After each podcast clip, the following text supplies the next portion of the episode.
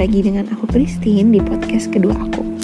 Nah, kali ini aku mau sharing nih soal Hari Disabilitas Internasional yang jatuh pada hari ini, tanggal 3 Desember 2020. Nah, disabilitas itu sebenarnya ada banyak banget di sekitar kita. Kalau menurut data WHO tahun 2011, terdapat 15 orang dari setiap 100 orang di dunia ini yang ternyata penyandang disabilitas dan 2-4 orang di antara 100 orang itu ternyata penyandang disabilitas yang berat yang tentunya memiliki kebutuhan khusus yang lebih dibandingkan dengan orang lain. Nah, sebenarnya disabilitas itu tentunya kita sudah tahu bahwa sudah ada sejak dahulu kala. Namun di sini kenapa sih uh, tahun ini atau kenapa sih Kristi membicarakan soal disabilitas ini sekarang? Sekarang dengan dulu itu sudah berbeda tentang pandangan terhadap disabilitas. Yaitu kalau misalnya dulu orang terbiasa dengan budaya segregatif membedakan nih oh yang disabilitas di sebelah sana karena kebutuhannya khusus. Nah tapi kalau sekarang kita sedang beranjak ke arah inklusivitas di mana penyetaraan hak dan kewajiban bagi semua orang termasuk disabilitas ini kenapa sih seperti itu karena ternyata budaya segregatif yang membedakan itu membuat mereka justru merasa rendah diri, kemudian merasa bahwa terbatas gitu, jadi terkekang karena dibedakan tidak bisa meraih potensi seperti orang biasanya padahal mungkin mereka itu mampu gitu. Nah, jadinya kenapa sih dulu segregatif sekarang mau ke arah inklusif agar mereka itu bisa berkembang. Jadi tujuannya agar disabilitas itu bisa meraih pelayanan kesehatan, pendidikan, pekerjaan, nutrisi, perlindungan sosial dan juga hak-hak lainnya agar mereka itu bisa mandiri. Dan juga jadi SDM-SDM yang unggul. Bukan hanya yang non disabilitas tapi yang disabilitas juga bisa jadi sumber daya manusia yang unggul. Dan bahkan mereka juga diharapkan bisa berkontribusi untuk pembangunan bangsa dan negara. Dunia pun mulai melihat hal ini sebagai sesuatu yang penting. Tahun 2006 lalu, PBB juga sudah mengeluarkan resolusi untuk penyetaraan hak-hak penyandang disabilitas. Indonesia pun juga punya Peraturan Pemerintah Republik Indonesia tahun 70 tahun 2019 nih yang baru juga tahun lalu dikeluarkan di mana mereka menuntut atau memiliki misi untuk Indonesia menjadi bangsa yang inklusif yang bisa menyetarakan bisa memenuhi hak-hak penyandang disabilitas. Nah, disabilitas sendiri itu sebenarnya siapa aja sih? Nah, kalau misalnya menurut Undang-Undang Nomor 8 Tahun 2016 nih, penyandang disabilitas itu dibagi jadi empat, yaitu fisik, intelektual, mental, dan sensorik. Nah, aku jelasin singkat dengan contoh-contohnya ya. Yang pertama, kalau misalnya disabilitas fisik, itu adalah orang-orang yang memiliki gangguan pada fungsi geraknya. Contohnya itu orang-orang yang diamputasi, atau orang yang lumpuh, atau orang yang akibat stroke nih, jadi nggak bisa ke mana-mana, atau yang karena kusta, dan juga termasuk orang yang kerdil, atau yang kecil-kecil itu, yang tingginya di bawah seharusnya.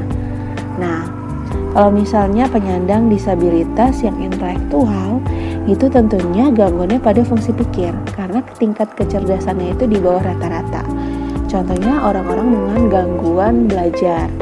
Kemudian orang-orang dengan sindrom tertentu seperti Down syndrome. Nah, yang ketiga, hal yang mental nih tentunya adanya gangguan pada fungsi pikir, emosi dan perilaku. Nah, ini tentunya berkaitan dengan orang-orang yang punya gangguan pada interaksi sosialnya. Jadi orang ini tidak bisa berinteraksi sosial dengan baik.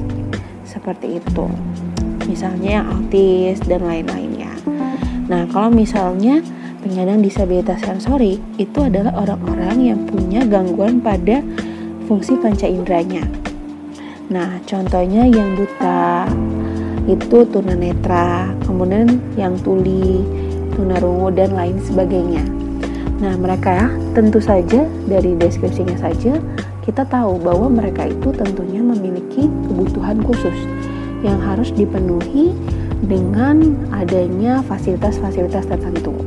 Maka dari itu, peraturan pemerintah pun juga telah menyampaikan beberapa langkah bagaimana sih agar kita bisa turut membantu masyarakat-masyarakat yang merupakan penyandang disabilitas ini.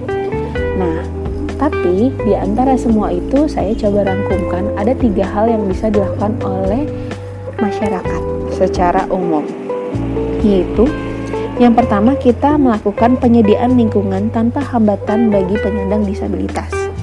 Jadi kita sediakan fasilitas-fasilitas yang mungkin kita berikan.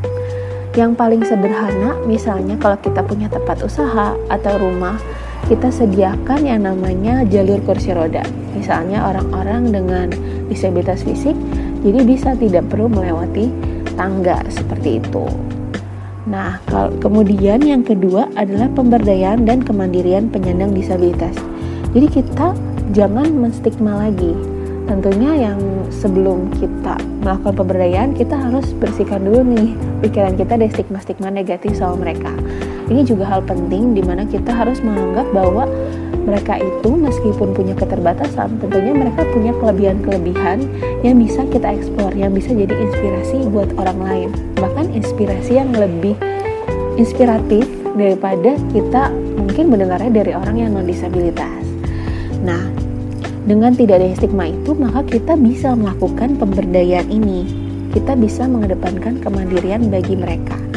Di mana kalau misalnya kita menganggap mereka itu sama bisa seperti kita, kita tidak akan ragu. Misalnya dalam kepanitiaan, dalam kegiatan kemasyarakatan, kita memberikan posisi-posisi yang penting bagi mereka. Kita berikan tanggung jawab lebih bagi mereka. Misalnya menjadi koordinator, bendahara, dan lain sebagainya.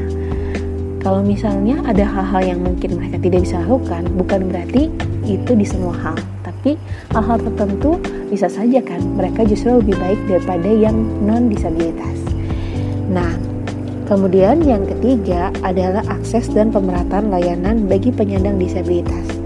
Ini kurang lebih mirip dengan adanya penyediaan lingkungan yang sesuai, lingkungan yang tanpa hambatan. Tapi kalau yang ini kita sediakan juga pastikan kembali bahwa akses mereka itu setara dengan orang lain misalnya kalau kalau mau ke rumah sakit. Tentunya disabilitas tidak perlu dibeda-bedakan. Dan bisa diberikan fasilitas juga. Berkaitan yang pertama mereka untuk masuk ke rumah sakitnya saja bisa atau tidak. Kalau misalnya tidak ada lingkungan yang tanpa hambatan tersebut. Nah seperti itu. Jadi tiga hal ini adalah hal-hal yang bisa kita mulai dari sejak sekarang. Kita dari mulai misalnya rumah kita atau tempat kerja kita, kita bisa ajukan kepada pimpinan misalnya, ataupun kita sendiri yang punya, kita sediakan jalur kursi roda dan lain sebagainya. Untuk akses pendidikan, juga mereka perlu mendapatkan hal itu, karena pendidikan yang layak adalah hak semua orang. Tidak pernah kan kita tahu kalau misalnya pendidikan hanya punyanya orang yang non disabilitas, tentunya tidak. Nah, kemarin itu pun saya juga pernah mengikuti sebuah webinar dari Gen Pintar di mana mereka itu memberikan sebuah pencerahan yaitu di mana ternyata seorang disabilitas pun itu bisa loh sekolah dengan baik asalkan ada fasilitasnya. Bisa bergabung dengan sekolah yang tidak khusus dengan orang-orang lainnya. Di sana misalnya ada seorang mahasiswi yang tuli Nah, tapi dia bergabung dengan sekolah yang awam. Nah, di sekolahnya itu ternyata disediakan adanya juru bicara atau juru tulis yang bisa membantu mereka. Dan kalian tahu hebatnya itu aku sendiri kagum bahwa dia itu bahkan ikut lomba debat. Meskipun dengan keterbatasan tapi semangatnya itu luar biasa. Mungkin kita sudah biasa melihat orang yang tidak ada keterbatasan untuk ikut lomba debat tapi saat kita mendengar cerita bahwa wow ternyata orang yang tuli pun itu punya semangat yang luar biasa seperti ini gitu. Tentunya akan lebih menginspirasi menjadi motivasi. Tidak hanya bagi orang disabilitasnya tapi orang yang non disabilitas saya pun juga yang non disabilitas jadi punya pacuan lagi. Wow ternyata seorang disabilitas saja dengan keterbatasannya bisa melakukan hal luar biasa ini kenapa kita tidak bisa nah jadi tentunya adanya tujuan bersama tujuan dari seluruh dunia untuk menjadi negara yang inklusif tentunya ini hal yang bagus yang harus kita galakan, yang harus kita bantu agar kita itu bisa maju bersama. Tidak lagi ada yang namanya kaum marginal yang tertinggal. Tidak ada lagi penyandang disabilitas yang tertinggal. Dengan fasilitas, mereka bisa bersaing bersama kita. Dengan adanya pemberdayaan, mereka jadi punya percaya diri. Dan kita tentunya lebih senang kan kalau misalnya semua orang itu punya kemampuan untuk berkembang yang sama, yang ditunjang oleh lingkungan yang baik. Nah, seperti itu yang bisa saya sampaikan hari ini. Semoga bisa menjadi pengetahuan baru dan juga hal yang inspiratif juga agar kita sama-sama yuk bangun Indonesia yang inklusif. Seperti itu. Sampai jumpa semuanya. Terima kasih. Selamat Hari Disabilitas Internasional.